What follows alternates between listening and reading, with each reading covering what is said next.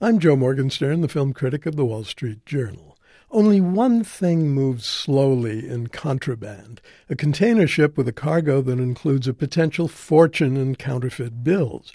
Everything and everyone else hurtles along at breakneck speed, so there's no time to dwell on the standard brand plot or the piling on of events that could fill three more movies. But the pounding pace is matched by clarity. You actually understand what's going on, and you come to accept all sorts of preposterous stuff as perfectly plausible.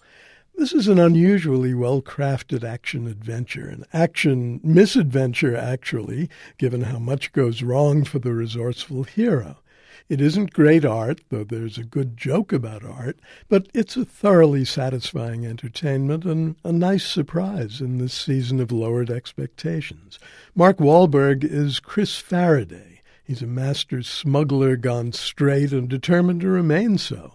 His performance is a masterful display of quick intelligence, easy warmth, and cool authority. Ben Foster makes Chris's friend Sebastian hard to read, intentionally so. Kate Beckinsale is strong and yet vulnerable as Chris's wife, Kate.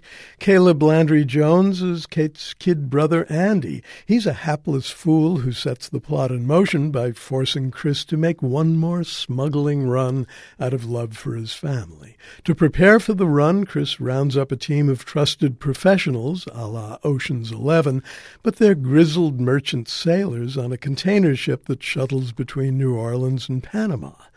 A container ship turns out to be a terrific place to shoot part of an action movie.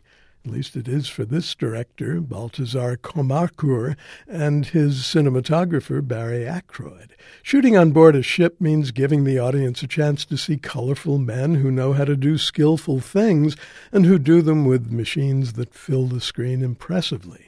A container port is impressive too, what with its giant cranes and choreographed tumult.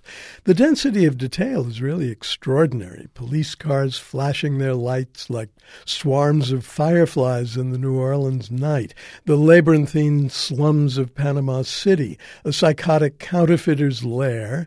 When this guy says he's thrown someone to the wolves, he is not speaking metaphorically. And the fine points of counterfeiting if you plan to print your own money, make sure you do it on starch free paper.